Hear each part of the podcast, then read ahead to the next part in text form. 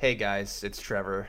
Uh, this is one of those famous hey guys that's going to go before episodes when I forget to say stuff. So, the episode you're about to listen to is a very good one about Park Chan Wook's The Handmaiden. Uh, listen to me talking as if anybody gives a shit right up top. But uh, I know the director of this film. It is Park Chan Wook, and the film is called The Handmaiden. And our guest is Kevin Cookman, who uh, on the show I play it pretty cool with. Uh, we kind of jokingly call him a professional podcaster. His show, I vs. the Big Boys, literally is one of my favorite new podcasts. But I didn't mention on the show quite enough how much I like Kevin's writing. He is a writer for Merry-Go-Round magazine. He's an editor there, I believe, actually, uh, a high up there. Um, I want to plug them. They have a pra- they have a Patreon that you can I think subscribe for like two dollars a month to support them. Please support Merry-Go-Round magazine. Support Kevin. Uh, I, I, literally think of him as like my favorite film critic. Like I think he's that good of a writer. Um, and I know I like David Ehrlich. Of course, everyone likes him from IndieWire, but I actually agree with Kevin's stuff. I think he has really interesting takes on movies, as you're going to hear in this episode. And I just wanted to say, didn't give him enough credit there as a writer. And uh, please enjoy the episode. Adam is sitting here listening. Uh, Adam, do you have anything to say? Great job, Trevor. Okay, enjoy the episode. I am a dirty old man who likes erotica. Everyone absorbs every story differently. That is my passion. But now it's all over. What do I do? Uh, Adam, this is actually usually where we read a line from the movie.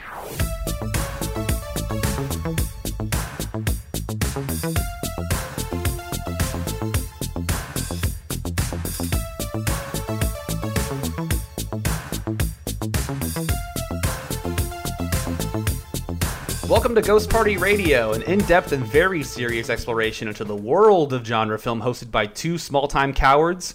My name is Trevor. And I'm Adam. And Pop Goes the Weasel. That is our catchphrase for this week. If you have a better catchphrase that you think will be better going forward, please email us at ghostpartypictures at gmail.com. Hey, Adam, how are you? Uh, I'm doing okay, Trevor. Um, we dude we are we are like the episode or the podcast uh how did this get made how june diane raphael and uh, paul scheer are married but can't do fucking banter up top on the show like they like god forbid anybody knows they actually know each other let alone have children together yeah, we have a real life podcaster here, so we're, we're nervous. Yeah, and um and we just so everyone knows, everybody uses Zoom in the in the pandemic right now. Uh, they look at each other when they speak. Uh, but Adam and I cannot look each other in the eyes when we talk, let alone our guests in the eyes. So that's why we use another system where no one can see each other and we're just voices floating in a void. That's right. Uh, our guest today, like Adam said, is a real life podcaster. Uh, actually, the co host, uh, playing second fiddle, of course, in his podcast. Uh, I would never do that on my own podcast. um, of my favorite quarantine podcast, uh, which I, I, thought I could stop saying four or five months ago at this point. But uh, real quick, Kevin, when did you start uh, I versus the Big Boys? When did that start? March? Uh, yeah, around March, April, uh, when we thought, oh, this will last till July. We'll watch a couple movies. Uh, did not last till July. It's we'll be lucky if we get to stop doing the podcast this July. yeah, really. I mean, uh, May is when I was going around saying like, "Oh, this is my favorite podcast fi- or uh, uh, quarantine find," uh, and then like now I'm still listening to it, and I'm like, "Oh, this podcast is never going to end." But I'm sort of happy about that. I wish the worldwide P word pandemic would end. Uh, okay, so ladies and gentlemen, please welcome from I versus the Big Boys, uh, Sir Kevin Cookman. Thank you, Kevin, for being on the show. Hey guys, thanks for having me. also, I want to just put a message to your listeners please email in uh, some taglines. Please, God, please fucking do it. Please. Anything, anything but letting these two just at their own devices. Anything. Email anything. yeah, uh, I think like the first one I did was like I had watched Hubie Halloween for the sixth time this week and was and I just and I just said like a shaloobly doobly like that was our catchphrase for the week because but yeah Kevin's right please God send us anything to read on the show. yeah, there's a very rooted problem with the person picking the, te- the lines here. yeah, exactly. My taste, my taste is just it's completely degenerated during this thing, this this worldwide p word. Um, Kevin, you you just like Adam used to be a volunteer at the Frida Cinema. That's how we met. Yeah, I sure was. Uh, just manning that popcorn, handing out some drinks, take you know, giving out some tickets. It was a great Uh, time. all I ever think about when uh when uh, when I remember our time because it was very early on in my stint there, and I I'm just now getting I I think in January, late January of 2021 is going to be three years that I've been staffed there. So as a volunteer plus staff, it's been almost four years, a full term.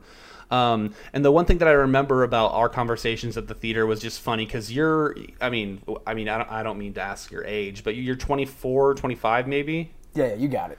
Um, so you're five years younger than me, and I just could tell you had watched like at even at that time like double the movies I had watched, you know. and I'm supposed to be walking around. I wasn't programming quite yet, but I'm supposed to be walking around as like this art house dude, and I'm like, oh, well, our volunteer over here who volunteers on like Tuesday afternoons or whatever has like seen double the movies I've seen. Wasn't that how, how always it is though? Like at the theater, like it's never like really the programmer. It's like the, the guy like is trapped in the projection booth that has watched like twelve thousand things, and that's who you want really controlling like the machinery. You need you need to steal their ideas and then put the gussied up nice version. And you know I could never do your job, Trev. Like the way that you uh, like compact things together to make everyone happy at these drive-in screenings. I was gonna say the way that I sell out, utterly and completely sell out. like we're playing uh, Twilight this Saturday, fully sold out. We're playing Repo Man tomorrow. We've sold 30 tickets to it. Well, you know, I I don't know how you do it, Trev. A- Adam, uh, you also were a volunteer at the Frida. Uh, what what would you say our conversations were like there?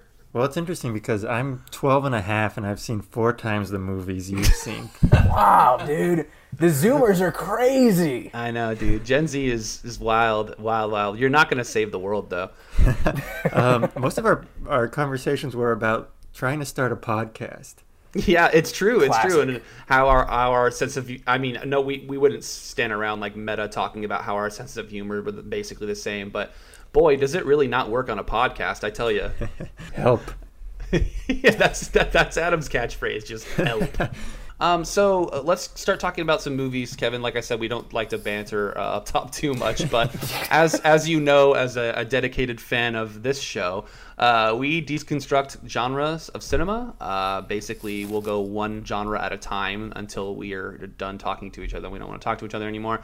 Uh, what's your favorite genre of cinema of all time? If you could pick one. Uh, that's that's funny because every time someone would ask me like, "What's my favorite type of movie?" Uh, the stock answer that I always go with was like, "Oh, I love genre cinema." I always thought I could get away with that, but then Right. once you actually talk to genre freaks, they want specifics. I don't know. I think there it's definitely not the f- type of film that I watch the most, but if I'm looking for something that I want like I, I really want to like warm up my blood. I mean, it's appropriate that I'm here because it's it's fucking it's what the South Koreans do. You know, I want I want to laugh. I want to I want to squeal. I want to you know what's that fucking word? Uh, I want to recoil in absolute terror if I can. Uh, I want to get way too horny. Uh, I want to get way too angry. I want everything that's possible in a movie at once. I'll be honest. I'm saying South Korean. That's the highbrow answer. I really just want Pee Wee's Big Adventure. I think every movie needs to be Pee Wee's Big Adventure. Uh, Pee Wee's Big Adventure. That that's a big boy. That's for sure. Like that's that's a that's a movie. That's a four quadrant. So that. What? Damn, we have not played that at the fucking drive-in. God, it would it would do gangbuster numbers. You'd get 42 tickets max. I know. yeah, absolutely. No, I think that actually would do really, really well. Um, by the way, when we're talking completely out of to- context numbers, 30 tickets, uh, our max is like 120. So 30 tickets is not good. So Twilight sold 120. So please come see Repo Man. I mean, I shouldn't, I shouldn't have to stand on the corner and beg people to come watch Repo Man. By, by now, when this podcast releases, it's already going to be a disaster. yeah, yeah. It, it'll be like, and also it's supposed to be super windy tomorrow. But let's not talk about it tomorrow. Uh, do you have any? So, if your favorite, you know, genre of film is South Korean films, I get what you mean by that. Adam gets what you mean by that. Any uh, standouts besides maybe the movie you've brought today? Uh, you know, um, oh man, I don't know. I, I mean, like Park Chan Wook is always on it. Uh, Bong Joon Ho, obviously, those are like the two huge guys that will always like come every few years and show you like, oh, you were thinking about comedy the wrong way. Oh, you were thinking about horror the wrong way. Oh, you were thinking about crime thrillers the absolute wrong way. Um, you know, that's that's the best thing about uh, like this section of just like everything at once movies. I think like also like like maybe Alex Winter's Freaked would kind of fall into this. Like these films that have a, a like a very like 90s Nickelodeon brain, uh, but maybe executions that are more steeped in like the really dark abyss of like Abel Ferrara or really want to get into the homage of Brian De Palma or like you know every film is basically a, a different set of directors that these guys are, are just jerking off. And I don't know I mean at the end of the day like the best thing you can get from a movie is that movie making you want to watch more movies. Uh, and that's what I think these like big amalgamation type genre movies do for me they keep me going. So, what is the Kevin Cookman bullet point list for movies that make him recoil, make him horny? What do you need to see in there? Guys, hold Ooh, on. first of all, hold on. I, we steal this from, I. you know better than this, Adam. We stole this from I versus the Big Boy. We don't say that word. We say H word like they do. I, we've been doing that this entire time. He said horny first. I know, but it's we say H word. We don't say that. I think I think if I'm looking at movies that really make me caps lock H word, really want to get into it, I think um, mm, mm, you know, I think um, the Cormans are always terrific. Like uh, uh, Beyond the the Valley of the Dolls is one of the most frenetic. Uh, like complete coke blast of a movie that you could ever indulge in, and then you have you know John Carpenter is obviously the goat, but I think Big Trouble in Little China is like the secret MVP of his entire repertoire. Like that is just literally 17 movies in one. It should not work. Also, obviously, Repo Man. Go buy tickets to Repo Man. when this comes out like a month after the, the screenings already happened. Um, so you're you're like me in, in a way of like, and the, the reason why we started this podcast is that we would basically find out what the be- quote unquote best movie of each of these genres we do are based on our completely arbitrary rating system. Um, and then eventually, my idea was that one day we'll do like a, a, a March Madness style bracket and find out which movie is like the God. most genre. You know what I mean? So I love a Big Trouble in Little China that's like ten different genres. Or uh, we talk about we, this movie has come up a million times on this series already, but Kill Bill is like one of those movies where you can like it or you can't, you know, whatever. But it's like a western, samurai, revenge. Like it's like every single type of movie. So uh, I just love when stuff was like that as well.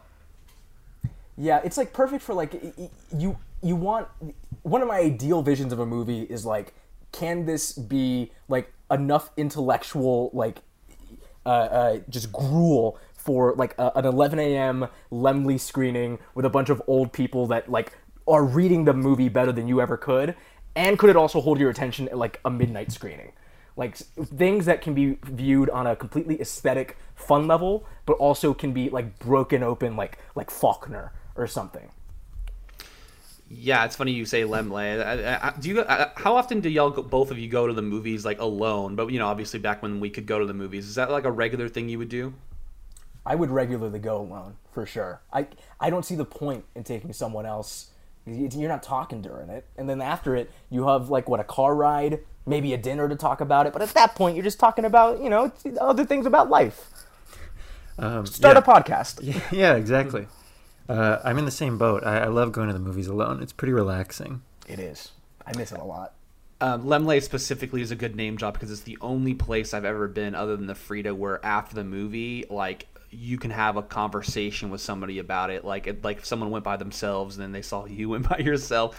Uh, famously, famously, I stopped because uh, traffic going through Pasadena was so bad one time that I stopped and I went and saw a Hunt for the Wilderpeople, which I didn't know anything about.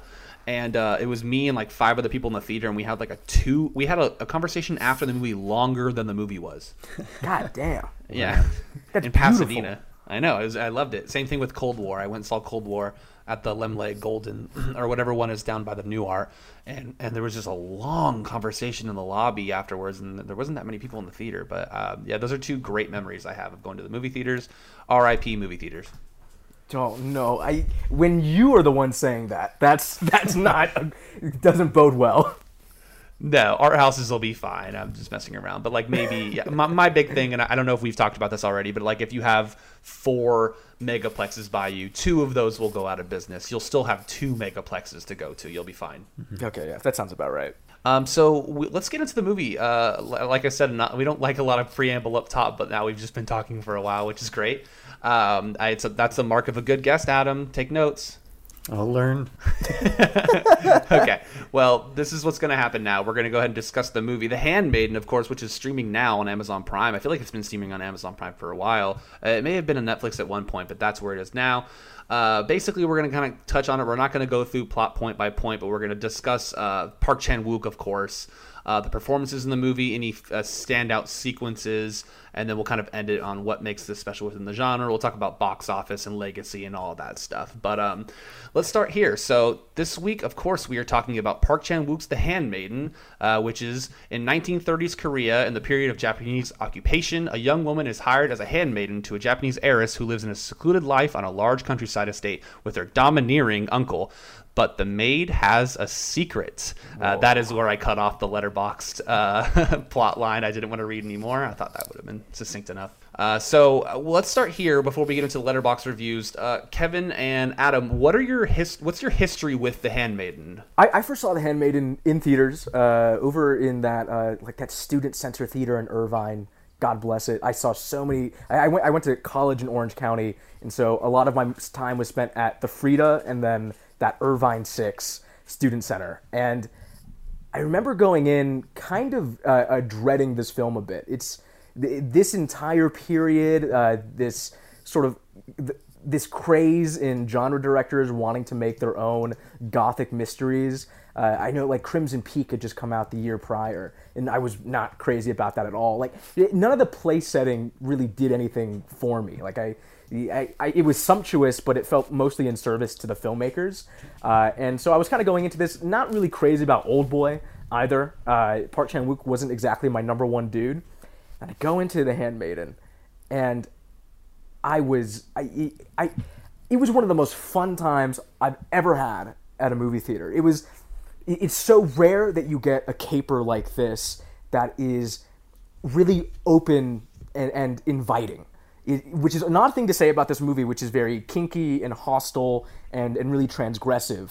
Uh, but it's it really wants to make sure that you understand this mystery because every plot beat in this thing is just so goddamn tight and so just every step of it is incredibly shocking. And it, it wants to make sure that you get every single one of those script beats. And i just you know it's one of the just great pieces of entertainment of the 2010s for me Yeah, I saw it at the exact same place, Kevin. It might have been in the exact same showing back in the day. Um, and I love that theater. I I'm a huge fan of Old Boy. I grew up with that movie in a way when I was appropriate, and um, I was excited to see the same director come back and bring another Korean movie because he was doing a couple English movies, I think, for a little bit. yeah did he do that tv series before or after this He did. I am not entirely sure, but I know that Stoker was right before this, correct? yeah that was 2013 i think Yeah. Um, but uh, I was excited. I brought um, a, the person that I was seeing at the time with me. I was a little nervous because Old Boy, as much as I love, is a pretty sloppy movie, I think, and I, I didn't want this to get too out of hand. Um, but like you said, it's sort of perfect. I mean, this movie is so charming. It has so much personality and such. It has like such a fully realized theme um, that it's hard. It's like it's like a Back to the Future type of movie. You know, how, how can someone watch this movie and not enjoy it? uh, when I read the plot of like in 1930, you know, Korea in the period of Japanese occupation, like immediately you start to like fall asleep. You're like, this is this is homework. You know what I mean? And so when I had heard of it, I was like, oh, I'm not interested in this movie. And then when I heard who had made it, I was like, oh, okay, I'll I'll give it a shot. Then uh, I saw it at a, a little movie theater in Orange County uh, that I d- don't ever really get to sit down and watch movies at called the Frida. Uh, I watched it on the big screen there, and like 20 minutes into it, I was like kicking myself, like, why did you not expect this movie to be just an absolute fucking slapper? Because it is exactly what this movie is, and I watched it last night again and was just like, I, I had for, I had truly forgotten some of the major parts of it, and that is the best feeling when you like you saw a movie, you love it, and then you pick it back up again. Um, Letterboxd reviews, real quick. I'll just go through this. Joan on Letterboxd, uh, now one of my friends because I liked this review. Uh, this review may contain spoilers. I don't care. Lesbians scamming men and staying together is my favorite film genre. Can't say I disagree with that. uh, and then uh, a listener named Brad Pitt, possibly we don't know. Uh, it says me, a queer Korean woman watching other queer Korean women scam abusive men. Now that's what I call representation. That's Brad Pitt, all right. I know he, he really he really got the movie. Kevin, you've recently been quoted on Twitter saying, "Homeboy has never been for the faint of heart" about Park Chan Wook. So we're gonna go ahead and play a new segment on the game, uh, the game on the podcast um, that even Adam doesn't know about right now. But when we have a guest on who is a fan of the filmmaker, or I at least know has seen the vast majority of the filmmaker's uh, movies, we're gonna rank the films of Park Chan Wook right up top to give people some c- context.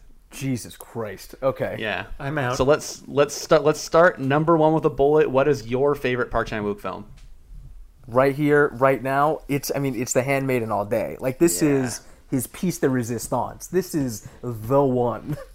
Yeah, and you're right, man. He, he he's not for the faint of heart. Uh, you know, a lot of people say like he don't miss. You know, he does miss sometimes for sure. Like I just had, I, I just finished the Vengeance trilogy this year, and Adam, you're right, man. Like th- like Old Boy's messy. Those other two are pretty messy, but at, they're just so. It, it's just like we were talking about with I Saw the Devil. They're just like so impeccably made, regardless. You know what I mean? Like he's just such a good director that you'll just kind of go with him and be like, I, I guess this is where this movie should end up. You know, um, and you're gonna be excited to hear this, Adam. He's a to me, he's a very Cannes director. Like Park Chan Wook always feels like he's at Cannes. Like Here every year, even, even though he doesn't drop a movie, uh, you know, every four years or whatever, he feels like he's such a presence there every year. And if he would have Um, won the Palme d'Or, we would have talked about it on our podcast, Palme d'Orcs. Yes, uh, Kevin. I don't know if you know this, but we did. I already say this in this episode. No. Oh, because every episode we have to reference our dead podcast that never came to be called Palme d'Orcs, uh, where we go through the movies that have won the Palme d'Or, of course, from uh, you know whenever the first one was like 1940 something. A good Uh, concept. yeah, a, a very niche concept uh, and very stupid, which is you know great for podcasting always. Um, but we watched like 20 of them like from the 40s to the 60s before I was like, what if we just did like a genre podcast? so now we just know way too much about like early Palme d'Or winners, which is really funny. But um, yeah, so this movie is a friggin' twisted. So let's just start out talking about Park Chan Wook. Oh wait, you were ranking his goddamn movies. Are we ranking? Yeah. Are we doing that segment still? yeah, yeah, sorry. We're ranking them. So, what would you say the second best Park Chan Wook movie is? Uh, I think I, I watched this film for the first time last night. Uh, I'm gonna go Sympathy for Mr. Vengeance. I, I, I agree with you. Yeah, and then I mean, if I'm just gonna go down the list real quick, it's Yeah. that, uh, and then Old Boy, Yep. Thirst, uh, Lady Vengeance, uh, some Joint Security Area, Mm-hmm. and then at the bottom, I haven't seen uh, the Cyborg movie, uh, but I, I'm not a fan of Stoker. Really not a fan of Stoker. Oh wow, that's interesting. Um, I think Stoker is like better than most movies that come out. Obviously, it's just like kind of impeccably directed, but um, yeah, kind of a loose remake of Shadow of a Doubt, uh, which was Hitchcock's favorite Hitchcock movie. weirdly. Sure, sure, yeah. Um, but yeah, I mean, I like um, Mia Wasikowska. I think Nicole Kidman has had obviously an incredible uh, decade. But I, I could not tell you who that third build dude is in that movie. It's uh, it's the Watchmen guy. But I, I think like what you bring up about like Park Chan Wook's like Vengeance trilogy being like kind of messy, I agree with that. But I think in the Vengeance trilogy at least, I think Old Boy kind of uh, gets lost in the sauce. But at least like Sympathy for, for Mr. Vengeance, that thing is all about literally getting lost in the sauce. Like that is a film about the repercussions of getting way too deep in your own delusions that this game that so many people think that they can beat, you're the one who can beat it. And Stoker is just uh, it is just so messy, and everyone is is everyone in that film kind of lacks the warmth that a lot of Park Chan Wook's characters usually have, which I think is what makes his films that much more brutal. Like it's people that are just pushed to the to their most uh, violent ends because they they want uh, love, uh, they want uh, just money, or they just want a new kidney. Like that's it. And then in Stoker, it's just like, all right, I get it. Like Nicole Kidman, you're trying to fuck Mia Wasikowska. Mia Wasikowska's trying to fuck Watchmen guy. I I I don't know. I feel like I could just watch a stuffy English director do this. I don't know why Park Chan Wook is wasting three years of his career to do this. Yeah, you know what? And The Handmaiden could have so easily been messy.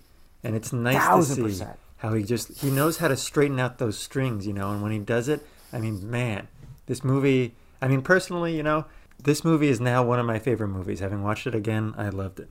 Yeah, I actually f- literally favorited it on Letterboxd, so it's um, automatically in at least my top 50 movies of all time. I think the most satisfying thing you can do with a movie is just give it a clever structure. Like you know how like even like a Nolan or a Tarantino, like remember, like he they like reinvented the wheel, like seemingly with these movies like Memento and Pulp Fiction, where it's just like you make a normal movie, then you just fuck with the structure, and all of a sudden it just becomes so much more interesting.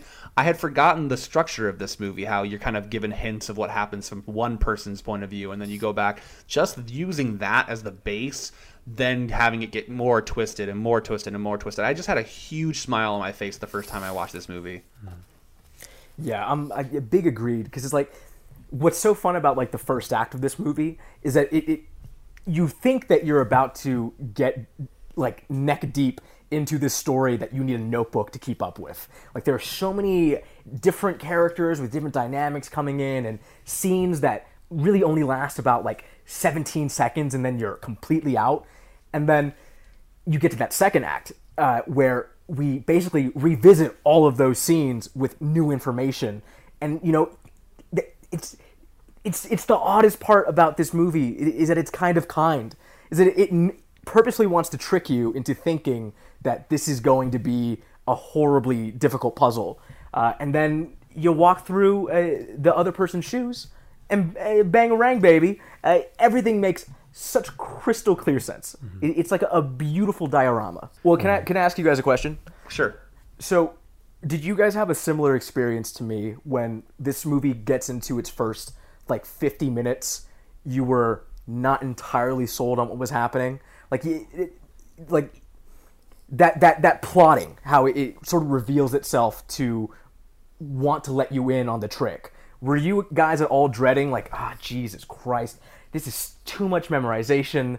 I don't because I know there's a lot of uh, like uh, mysteries that are similar to The Handmaiden that are very cruel to their viewer. Um, like I'm thinking weirdly enough of like Tinker Tailor Soldier Spy, mm. which is a movie that honestly it is so convoluted that I think of it mostly as like a mood piece. Like it might as well be like a Lucio Fulci movie with how it's just so little of it feels like it matters and what you're really going in for is just this suffocating sense of doom and i was kind of ready for the handmaiden to be that so for it to unfurl and basically be fucking like knives out uh, I, that was almost like the most satisfying part of the film to me that i could actually sit back and watch like the best blockbuster of like all time in a movie theater when i was like fully expecting like uh, there is that one kim jee-woon movie that came out the same year uh, called The Age of Shadows that stars uh, Song Kang Ho, uh, which is I think uh, Adam said like there's this movie like The Handmaiden could have easily been super fucking boring, very dry, really messy.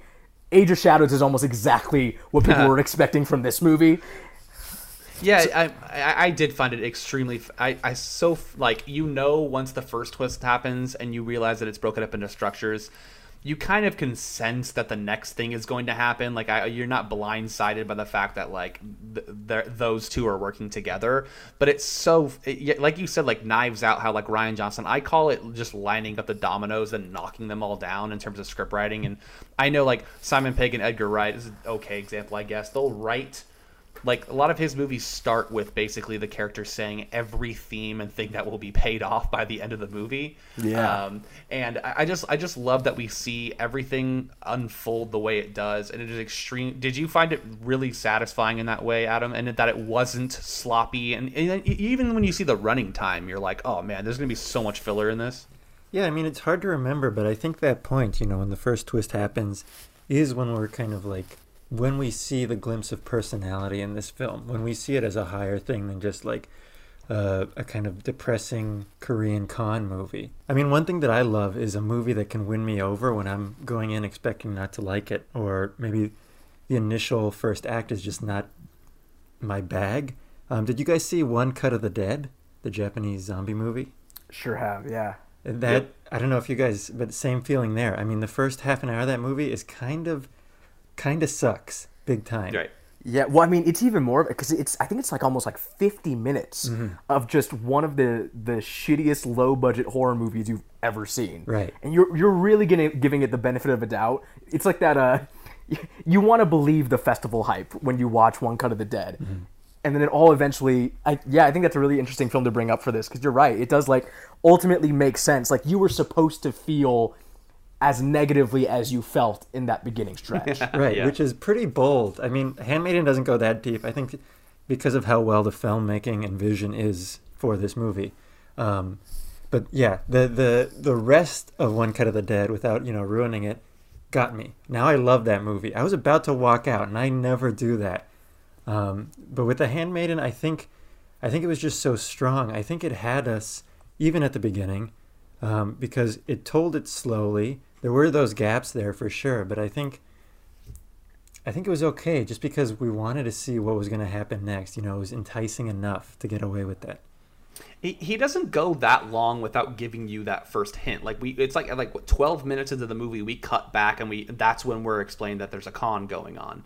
Uh, By the way, did, did you guys find it sort of similar to Parasite in a way of like that, that like kind of makeshift family that was there and they were talking about like conning people and stuff like that? Uh, no, for sure. I think it, it comes through a lot more on, on this viewing on how closely these filmmakers are interlinked in sort of like it, it really does feel like uh, like director Park and director Bong are definitely watching the same shit. Like I I remember uh, there's a Criterion Closet video with Bong Joon Ho, and he says that he lent one of his DVDs to Park Chan Wook and he never returned it, and it absolutely makes 2000% sense when you see these movies in such close succession to one another.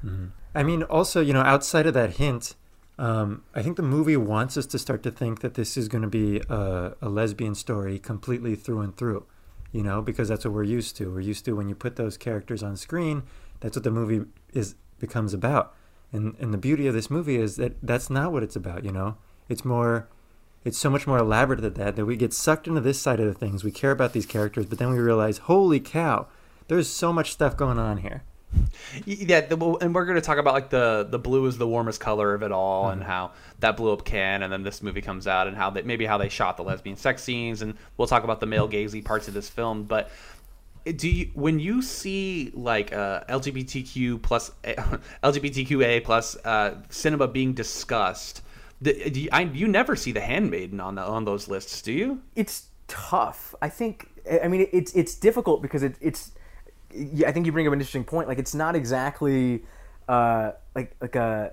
It's not a gay love story, which a lot Right, of these right. films are are purely singularly about. Like, I think what's what's weird about uh, the Handmaiden, and it's the one part of it that I I, re- I uh, the one part at least that I can acknowledge that I have not really been fully able to crack is just what it means in terms of like Korean national identity. Like I think 2016 is a really interesting film. Uh, sorry, uh, 2016 is a really interesting year for sort of Asian cinema just slagging on Japan's cultural history. Yeah, 'Cause you- yeah. We were talking about this with uh, I Saw the Devil and like the new Korean. Wait, we didn't even get it into uh, on this podcast, but we were talking about what new Korean cinema means and blah blah blah blah blah. And um, it, sometimes we were talking about how there might be a metaphor or five or ten or something that we'll Yes. miss in an international film where we're like, I didn't really know what the climate was like in the 1930s in the Japanese occupied. You know what I mean? So. Um, but no, this movie's fairly accessible from that point of view. But I, I'm with you there. I couldn't quite crack that or and I really couldn't crack why the sex scenes needed to be so long, or that especially that first one needed to be so so so long. But um, that's why I brought up the blue is the warmest color of it all. Sure. I, I well, the blue is the warmest color of it all is really fascinating because I think this movie got a lot, a lot. Like that was like the main brunt of its critique, were just people thinking that this was uh, in, like fetishizing this this these sex scenes, and to an extent, I think they are. And you know, I think that's fully the point of this movie. Like, this is a film that is ultimately and it, one of my favorite types of films where it might be a little evil, but it needs to be a little evil to make its fullest point. Um, and the fact of the matter is, like, The Handmaiden is both like this. The, the existence of it is the literal burning down and the ripping up of the uh, of the Lord's library. Mm. Like that that is what this movie's existence does. It is about these two women escaping the movie that they're in. At the same time, it is very much one of those scrolls in that library. Like That's what. That's what. I, yeah, I wanted. I wanted you to expand on this. I knew you would have this take. Yeah, like there's there's a all these sex scenes that go on for so long, they bring you in as a complicit viewer in the same way that these audiences of like men in tuxedos come in to uh, look at uh, the ladies uh, reading of, of all this like really smutty erotica. And you Yeah, know, it's the- a it's a yeah, it's a movie that wants to like make you realize that you know you're you should feel dirty as you watch my movie because guess what? You are dirty when you have been watching all of the other movies, all the other pieces of media, all of the other uh, bits of literature that have ever exploited this type of female sexuality. And so you kind of have to like have your cake and eat it too. But I think at the end of The Handmaiden, it's a lot more of presenting you with this completely new uh, cake of gender studies in, in, in the realm of, of Asian cinema, world cinema, art as a whole, I, I feel.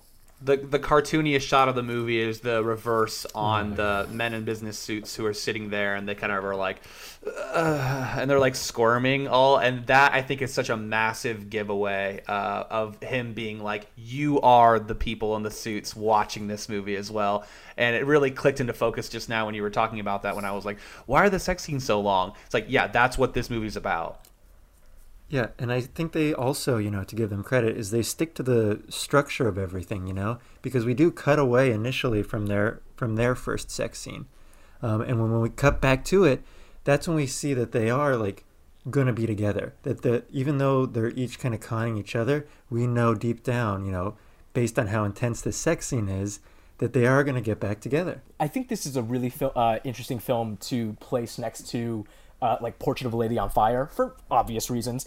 But I think um, they're both dealing with very similar presentations of sort of uh, the the sturdiness of the patriarchy. Where I think in like Portrait of a Lady on Fire, that's all about Celine uh, Sciamma.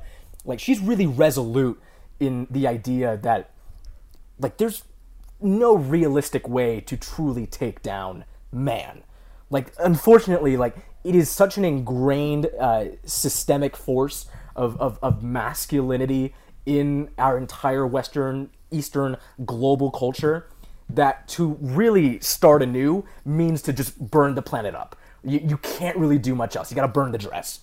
Uh, Park Chan Wook is a lot more interested in the in head to toe retribution.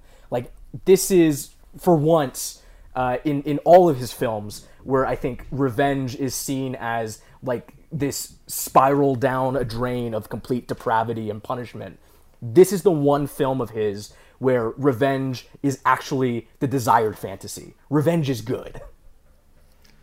Absolutely, and we will get into that later. And I'm cur- like I said, I'm curious how um, this will score on our arbitrary system. But um, per the sex scenes that we were talking about, um, of course, uh, Chung Chung-hoon shot this movie, who's Park Chan Wook's guy. Weirdly, he's shooting Edgar Wright's new movie, or he did.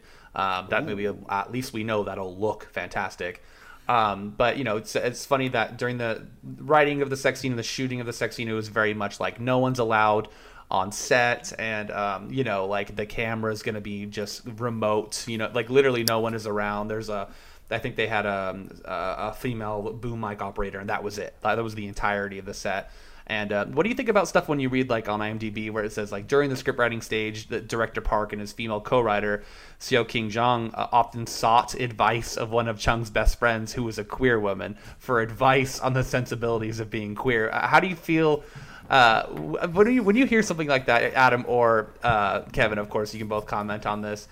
Um, does it make you how do you I, I don't even know what the question is here really i just i always kind of giggle when i read stuff like that uh, for some reason because i'm just like oh oh I'm, I'm glad that they had to put in the imdb like someone released that they had to ask their gay best friend about what it's like you know Well, yeah, I mean that's kind of the, the hypocrisy of, of the Handmaiden. At the end of the day, that's like not even part of its uh, of its like main content.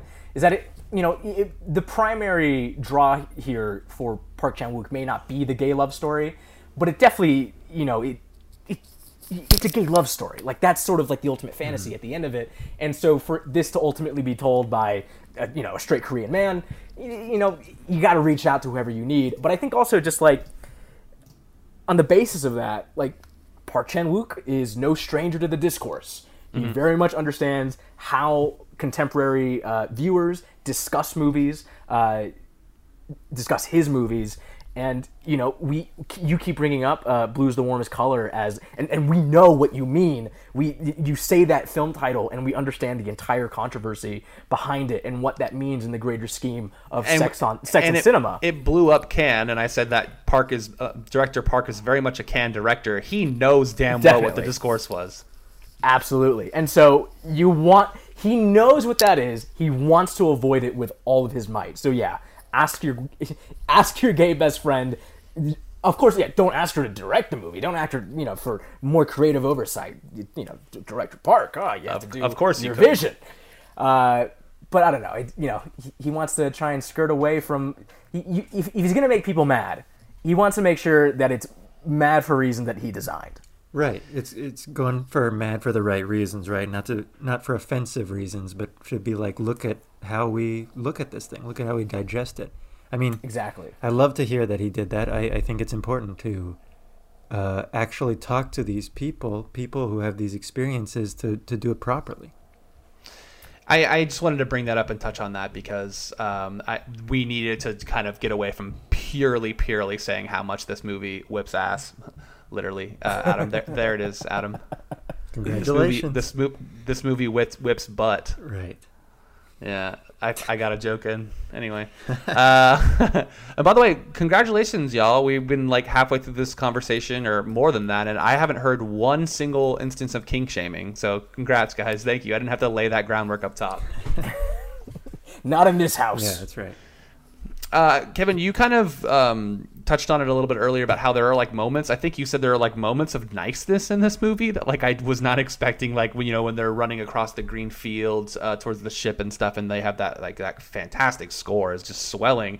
We have this very genuine moments that I have not seen in a Park Chan Wook movie. Like when I think of Park Chan Wook movies, I actually don't think of Old Boy. Weirdly, I think of Sympathy for Mr. Vengeance and just how uh, uh, for lack of a better word, twisted that movie is. Uh, what did we feel? How do how do you, how we feel that director Park handles the emotional moments of this movie? a very full-bodied wine of a movie. You know, it's like slightly bitter, kind of sweet. Uh, it, it's got everything going for it at, at once, and I think a lot of that just really comes from the fact of of its setting.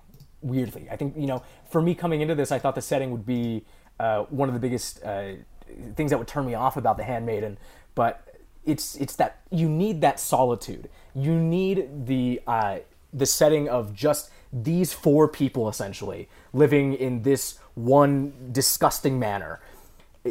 It's the only way that you can fully understand why someone would give themselves into another person so fully uh, with with their love and their trust, and it's you know it it's it's just a very believable love. Like it's these two women being able to fully escape into one another, uh, and it's it, it feels good because appropriately, I think director Park is like setting up the most perverse, uh, abusive, just really uh, unpleasant surroundings for them to kind of hatch their plans in.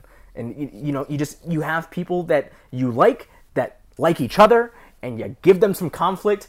Storytelling 101, baby.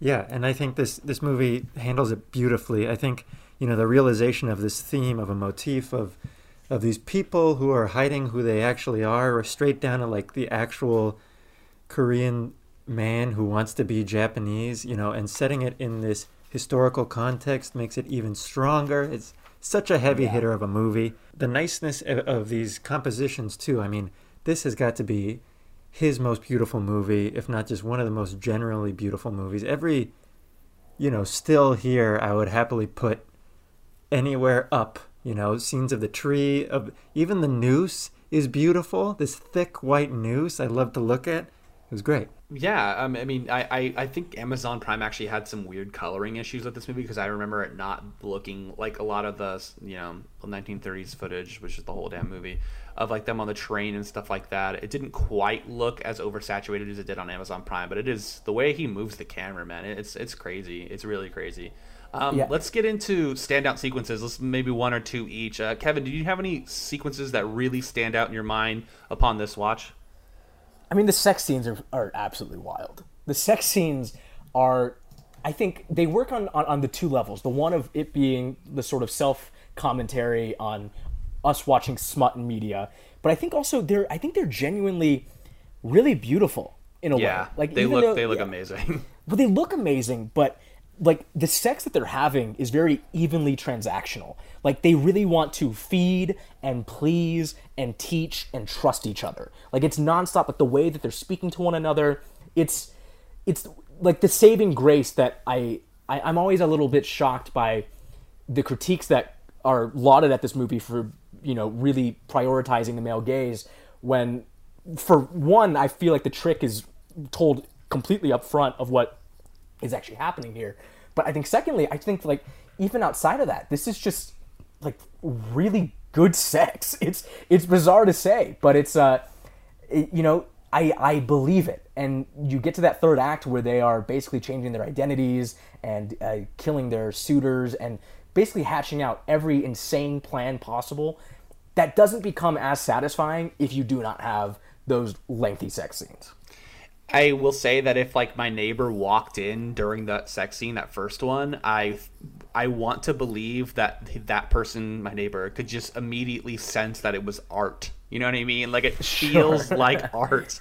Uh, that's all I could think about when I was watching it. Was like because it, goes on for so long, and my girlfriend's in the other room, and she can clearly hear that the scene's going on, and she didn't say like hey, why is that sex scene like six minutes long in the middle of this two and a half hour movie? It's just if she had walked in and seen it, she would have been like, oh, I mean, this this is a movie. It's art. You know, it's a, you know, it's ele- it's elevated. I I, I, I, I agree with you, uh, Adam. Do you have uh, uh, any things that really stood out to you on this watch in terms of scenes? We'll go back to you in a second, Kevin. But Uh, it's hard, you know, to pick it because some it feels so cohesive, you know, as one unit. But there are a lot of little details that I really like, especially around the count. Um, I like little things like in the beginning when he's telling everyone their plan and uh, the maiden steals the lighter and then he steals it back, which is great foreshadowing. I also love that he smokes those three cigarettes in the car, leaving the the two blue ones because he's thinking ahead. I mean, oh, that was really cool yeah, that and role- then you know there's oh, there's a lot of great like very kind of dry humor in here and one of my favorite uh, scenes of that is when he does wake up and he looks over and it's just one dude unfurling a samurai sword i loved it Yeah, my my the scene that like blew me away was the the the bath scene with the the the file where she files down the tooth. Um, Park just directs the shit out of that scene. It's so specific and so sensual, and you know exactly where the movie is going from that point. If you didn't already, of course. Uh, and then another scene that I absolutely loved is you have this like like we mentioned the 1930s uh, period piece like you're like oh this is different for park. I'm really enjoying this. And then you get to the scene where the fingers are getting cut off with a paper cutter and you're like this is classic park chan-wook. Like i just love it. With the with the octopus in the background it, that that scene looks and the performances are so it almost reminds me of that true romance scene between dennis hopper and christopher christopher i almost called him christoph waltz christopher walken. Uh, just so so so good and very casual uh, I, I I just loved finally getting like to like oh this was where this movie was headed the whole time. Like you freak. We knew we were gonna get to a part where someone used a paper cutter to cut off fingers. Uh, Kevin do you, any any other standout sequences? I, I know I just hogged two of them but Uh, well, I think that tooth filing scene is great, and I think what what sets it over the edge is when we come back to it in the in the second half of the movie, and we realize that it wasn't just like this sort of like lurid flirtation. Like eh, the handmaiden did actually like take off her clothes and go in the bath, and so it, it completely uh, recontextualizes among many other things in the story, but that particular uh, relationship between the two of them, uh, and I think it's just you know, I'm not going to say no to seeing more of that scene. It's it's fucking crazy. and then playing with the visuals overall i mean i loved uh, when they are escaping and they walk past the the hanged aunt who's like not actually there yeah Sure. yeah yeah yeah the ch- Yeah. anything with the cherry blossom tree was be- like crazy looking Right, yeah. I just love ah god, it must have been so good to be making this movie on set, having such a strong script and going like, "Oh, yeah, we nailed this. That shot looks beautiful. This movie's going to make it." And then having a, a like a, a, a visual as beautiful as that, and then use it as like a gag later in the movie. Like when Lady Hideko uh, accidentally uh, gets hanged because uh, the handmaiden is like so angry that they've both been played by the same man Yeah, yeah, And- that part's and- really funny. accidentally murders her. It's like this, inc- you know, it's it's in every frame is a painting moment that is completely subverted by a classic like Laurel and Hardy joke. Yeah. I mean, that's a. Um, I don't know. oh, I, I. I like that joke as it is. I like that joke as it is, but I think um, that's a very Trevor esque joke. You know, it's like, it's a little bit hammy, you know, but the movie's good enough. I'll take it. It did kind of come out of nowhere, but it, like you said, I loved it. I enjoyed it. Um, so we're going to talk about the box office and the legacy of the movie, and then we'll rate it real quick. But box office, the film became the highest-grossing Chan Wook Park direct, uh, directed film in the United States. Uh, very egocentric podcast here. I guess we're just going to talk about the United States box office. It was obviously an international hit, um, and then guys, it debuted at the 69th Cannes Film Festival. Ew. uh, definitely um, director Park's vision came true there. Legacy, I'm I'm preaching to the choir here, but this is this is his best movie. Probably going to always be his best movie. I feel like when someone hits like the 55 year old range, they're maybe not going to drop their biggest movie after that point. But I could definitely see this always being his best movie. I guess is Old Boy pro- looked at it. That's his most popular movie, probably. What do you guys think? I'd say for sure, yeah. Absolutely. Yes, I don't know. I, th- I think it's fun for people like us to kind of walk around and be like, "No, The Handmaiden's his best movie. Watch The Handmaiden. I promise you, you're gonna like it more than Old Boy." Uh, okay, so let's rate this movie. We're, we're, we're to this point already, Kevin. Uh, so what's gonna happen here is you're gonna give us a, a- a rating one through ten on each of these five categories. Uh, we're gonna start with you, and then we'll go to Adam, and then myself.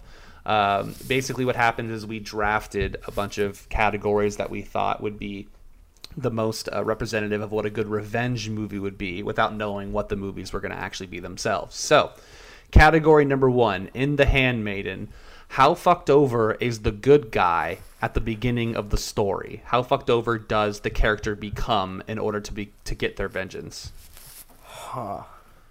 Uh, I'm, already sensing this movie is not going to fit too well into our very arbitrary scale. You know what? I think I'm gonna go higher on this. I think I'm gonna go for a solid, a solid nine and a half here. Ooh, because I think the entire like the revenge of this movie is Lady Hideko finally having meaningful intimate sex when her entire life has been brought up since she was five years old to uh, learn uh, and, and be uh, submissive to the whims of men's sexual desires and only be the arbiter of their specific grammar. And when she finally gets into, I'm not sure how old the characters are here, but let's say her 20th year of living, she meets a new handmaiden and she realizes, wow, not only is this actual sex I want to have great, but I want to go run away and kill all these men with her. So, you know what? I'm going to give it a nine and a half. Her, her hands were getting hit with those fucking balls. Looked painful. that's a good point. That's a good point. Um, yeah, I mean, I have to agree with Kevin here on his reasoning. And I think cherry on top is that it's also a series of people getting their revenge here. You know, everyone gets effed over at some point in this movie, and everyone kind of gets their revenge from it too. Um, obviously, the lady has the most reason. I'm gonna give it a seven, though. I'm not feeling as strongly about her, about her loss. Yeah, I would say with like context of other revenge movies, and we haven't gone through the whole entire series yet, but I would say that there's been other movies where like their their wife has been murdered and left in, or they've been left for dead, you know, on that scale. And I do like your reading of the question, Kevin, but I'm gonna give this a seven. I don't think that she's super fucked over, although I will say the abuse is pretty bad and all that. But category two. Are the stakes justified in this movie? Do you find that the revenge is worthy uh, on the count. Oh yeah, yeah. This guy's this guy's a freak. this, this guy's a complete freak. Uh, I don't know. I feel like he could have gone through life just owning like like an adult bookstore or something. Like in a different decade, he could have not sold out his gold mine to Japan. He could have not been a colonialist pig. Uh, but you know what? He has all those things. He had a sex cult for his niece. Oh yeah, fuck this dude up. I'm gonna go for another nine. Nine. Okay, perfect. Uh, This guy Adam. sucks. Yeah, you know, I'm kind of bummed that he wasn't the one getting his fingers chopped off. He kind of got off easy. Yeah. Well, that's not the category. Um, but is it justified? Yeah, every step against him, against um, uh, what do we call the other guy? The other guy who's posing as the count Right. is the, the, we'll call him the pickpocket. Yeah, a- a- against the pickpocket. You know, I mean, I, I was kind of feeling bad for him. Maybe his his uh, vengeance was a little too strong. You know, getting getting his fingers tortured and then get, get dying after that. Um, because he wasn't the worst guy in the world, right? He was just kind of a pig. Well, this is what I wanted to talk about is that this dude's performance is so good and so suave. I mean, uh, that's how I was reading it. Are we really supposed to not like this? Like he, because he's such a. I'm gonna say just like a, a an innocent word here, but he just kind of seems like a rascal. But like he also like fucks over our lead so hard by getting her put into like an insane asylum. It's, oh, by the way, great scene. I loved that reveal right there at the insane asylum. thousand percent. Well, I think he's, yeah, I think he's like a, a classic Park Chan Wook character, where it's like I, he's kind of similar to the sympathy for Mr. Vengeance guy, where ah, he just loves his sister, and he's just, you know, he thinks he really has control over this situation, but what he doesn't quite understand is how ethically dubious every single one of his actions are here. right, right. Yeah, that that's that's that's an excellent point. Um, Adam, what, what what would you give it? One to ten? Well, also we should keep in mind that I think it was uh, the lady's idea to have someone go into the insane asylum for her, right? right? Yeah. So we'll give the rascal some credit. I think. well, yeah, he's too stupid to realize he's being double crossed. um, I'll give it a seven. I'm also giving it a seven. We're on the same wavelength there. Nine, seven, and seven. Pretty solid for that category. That's a tough one. Oh boy, this is not good. Category number three. How good is the conversation before the storm, aka the trope when someone tries to talk the protagonist out of the revenge they want? Now, we can spin this category a little bit. I think that we can make it work in some way. what's your what's your your what's your spin here? Because the, the the fun thing about this movie is that no one is against this this plan. right. I, I think it's the. I think we can spin this a little bit to say how good is the conversation before the storm, aka when we see the reveal of the double cross, like the the the convincing nature of. Um, I can't. I'm sorry. I, I don't know the names of the characters, and I just watched it last night. But Lady, Um, handmaiden. Lady and the Handmaidens, Yeah. rascal count. yeah, I, I think that I think that we can twist this a little bit to say how good is the is the double cross in this situation. What do you think, Adam? Should we make an exception? No. I, I'm kind of with you too. I, I kind of think the arbitrariness of it is is to you, Adam. Is there anything that can be twisted here as a conversation before the storm? No, and but I love that about this movie that they're all for it. They're all hatching their schemes. They're all kind of bad people, you know. Well, they, I mean, I guess there is a little bit of it because there is that reveal where uh, the the lady really wants to get out of the plan. Uh, she's like hiding behind the bush, trying to talk to the scoundrel. Ah, there is that moment. That's correct. There, so there is that moment where both of these young women they both realize they do not want to be helping the man that is hatching this plan. They want to follow their own plan. Uh, yeah, it's an so I interesting guess I guess just arbitrarily just give it a, a rating one through ten. You know what? And you know what? That that feeling when they realize they don't want to do the main revenge plot, they want to do their revenge plot. Yes. Pretty slick. pretty pretty slick. You know what? 8.5. Wow. All right. I'm into it. You know, Stand I- up it's for a- what you believe in. Well, because look, I, I'm, the button on that is is that gag uh, with the lady hanging herself on the cherry blossom tree, and baby, I love myself some cornball gags. Uh, you completely convinced me, but I think with a lot of love, I'm gonna give it a two. okay, so I did jack, I did nothing. I believe in you. I, I support you. I appreciate you, Adam. Uh, I have the same sentiment. Uh, I have to stick to my guns here, but I am going to give it a six. I, I believe that we can twist it to what the last point that you had about talking about how not they don't want to do the main revenge plan anymore. They want to do a different one. I think that's enough of a conversation before the storm without taking the trope too literally, because the category is just how good is the quote unquote conversation before the storm. Uh, number four, how good slash strong is the closure at the end of the story? You know, I think I might give this a seven. I the ending of this movie is not quite my favorite part of the film. Uh, I feel like you know it's it's already a pretty beefy movie. I kind of almost want it to be like a full three hours just to get because once you get to part three, I think it's only maybe 27 minutes of movie left, and there's just so much fertile ground once you get into the 30s metropolis that I think you know it looks nice. I, the, the that shot of the hotel of the two different rooms and the two different windows is incredible, and I just budget shit, story shit.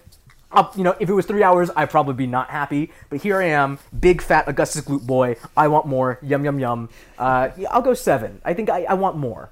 Um, you know, I did some research last night, and there's an extended edition of this movie floating around out somewhere. Wait, really? Yeah, it's a it's about three hours. I think it's like 168 minutes or so. Gee, I, I would watch that tonight. Yeah, Yeah. it's hard to find. A lot of the uh, discs that I found it on were uh, Region Two. I got a Um, Region Three. Baby Sean Baker told me what to buy. I might get into that. I really have been considering it because this this edition, by the way, if we're gonna get nerdy here, this edition Please. of Handmaiden uh, is beautiful. This Blu-ray two disc edition, you guys got to check it out.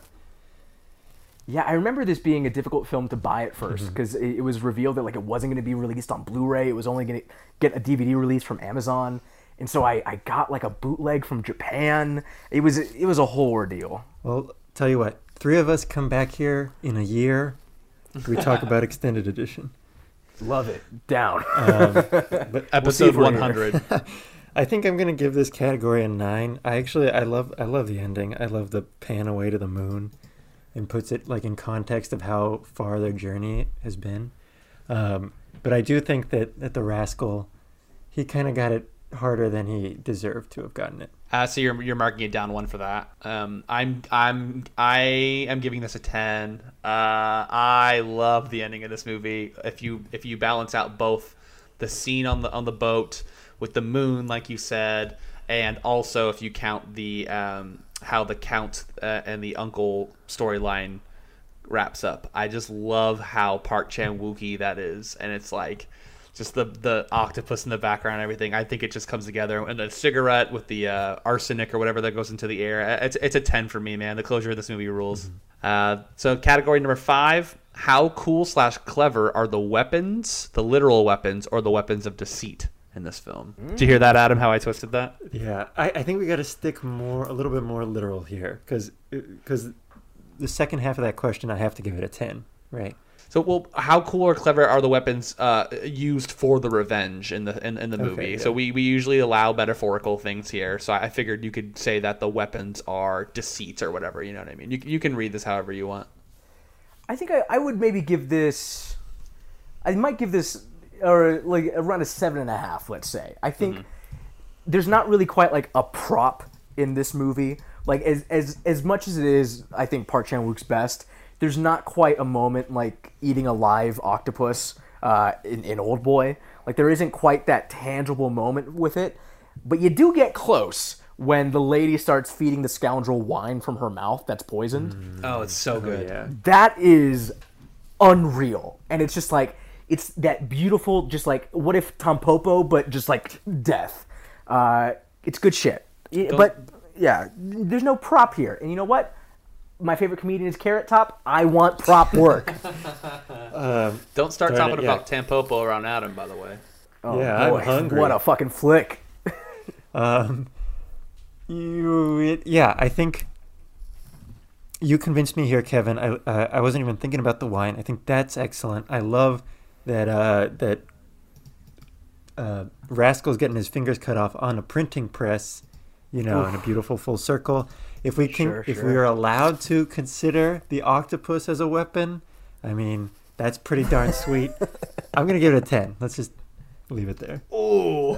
yeah clean clean i like it i agree with that um, I am gonna give it an eight. Um, go right, right in the middle of y'all. Uh, I, I again, the, the the paper cutter is just so it's it's so medieval and it's just like and it's, it's I love it. It's so great. The octopus is fantastic. You bringing up the wine really bumped it up for me. So we'll give it an eight.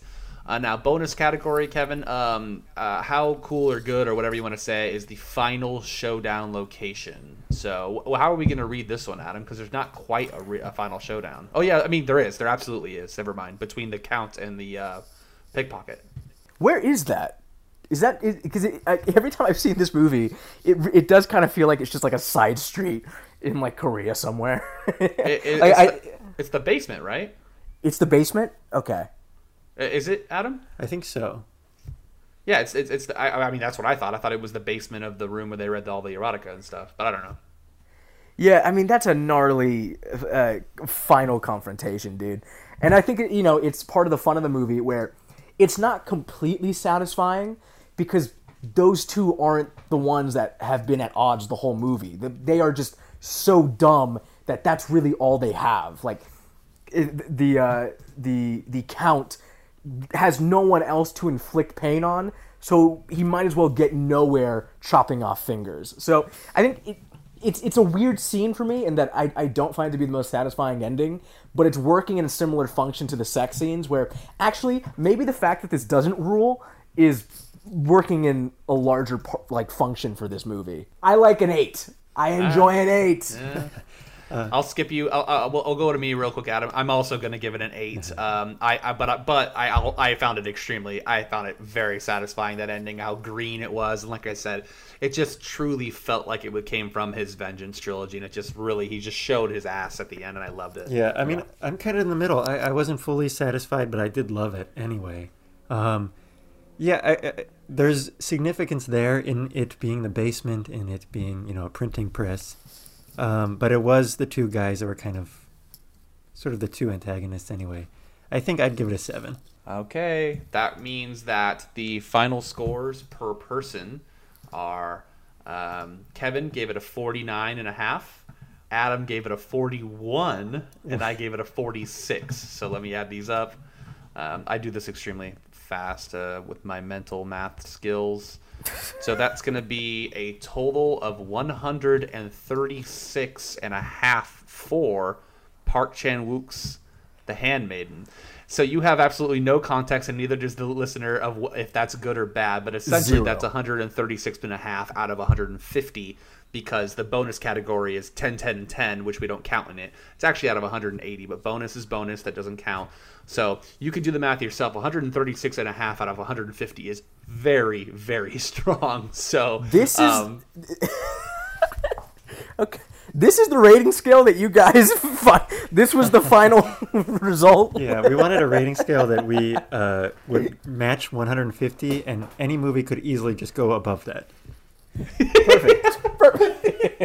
well, I, I, never, I never thought we'd have to worry about it, but like 136 and a half out of 150 is like, hey, that's what the handmaiden should be. It's a perfect scale.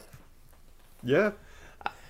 It's, the funny part is just leaving the listener completely in the dark, not knowing what the other movies are getting, because we're just going to release these out of order.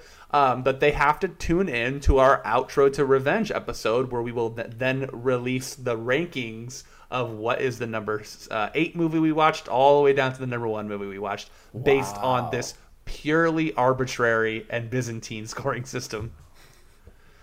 Um, but I will let you know, 136 and a half is extremely strong, Kevin. Uh, thank you so much for coming onto the show and bringing this amazing movie. I had an awesome, awesome time talking about it.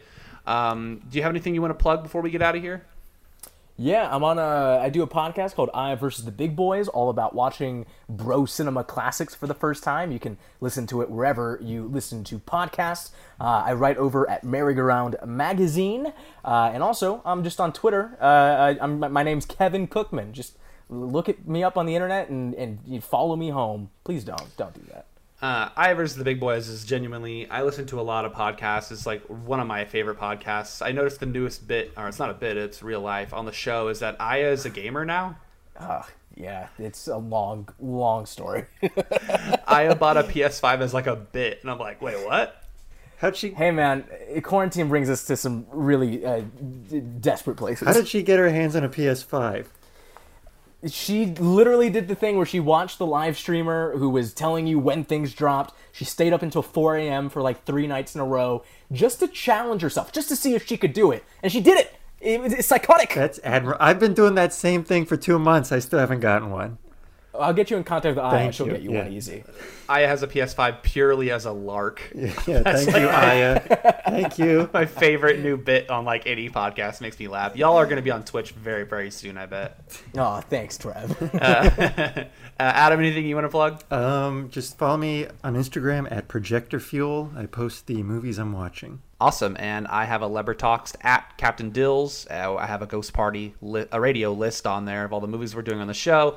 My personal Instagram and Twitter at Trevor Dills. And always follow us Instagram, Twitter, whatever you want to do at Ghost Party Pics to, uh, yeah, follow us there on all socials. And uh, do we have any listener reviews uh, this week, Adam? Uh, Zilcho. Still no listener reviews because these episodes are not out. But if they want to write us a listener review, where can they go, Adam? Please go to ghostpartypictures at gmail.com and let us know any of your thoughts on these movies that we have selected, on the categories that we made, or just your favorite genre films. You can also rate and review us on iTunes uh, Store, App Store, whatever. Kevin's listening to us try and do these plugs at the end of the show. He's done like so many episodes of his podcast. He's like, "Oh boy, you guys are you guys are a piece of work." Before we get out of here, Kevin, at the uh, our, our outro episode, we do uh, awards. We were discussing this uh, off mic earlier. Have you thought of an, an award?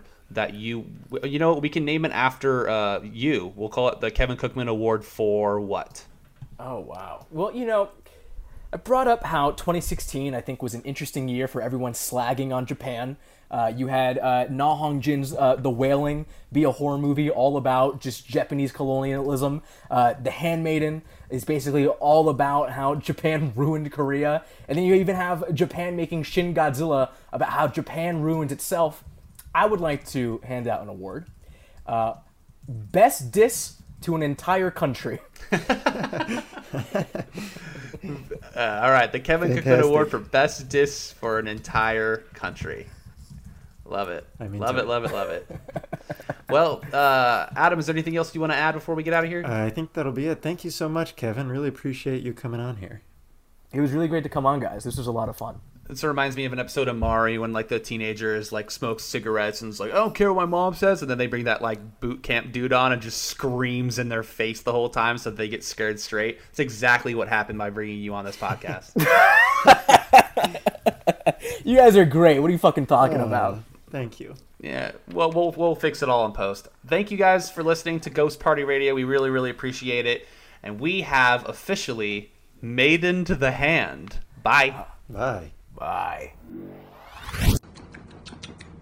Hmm, that's a 10.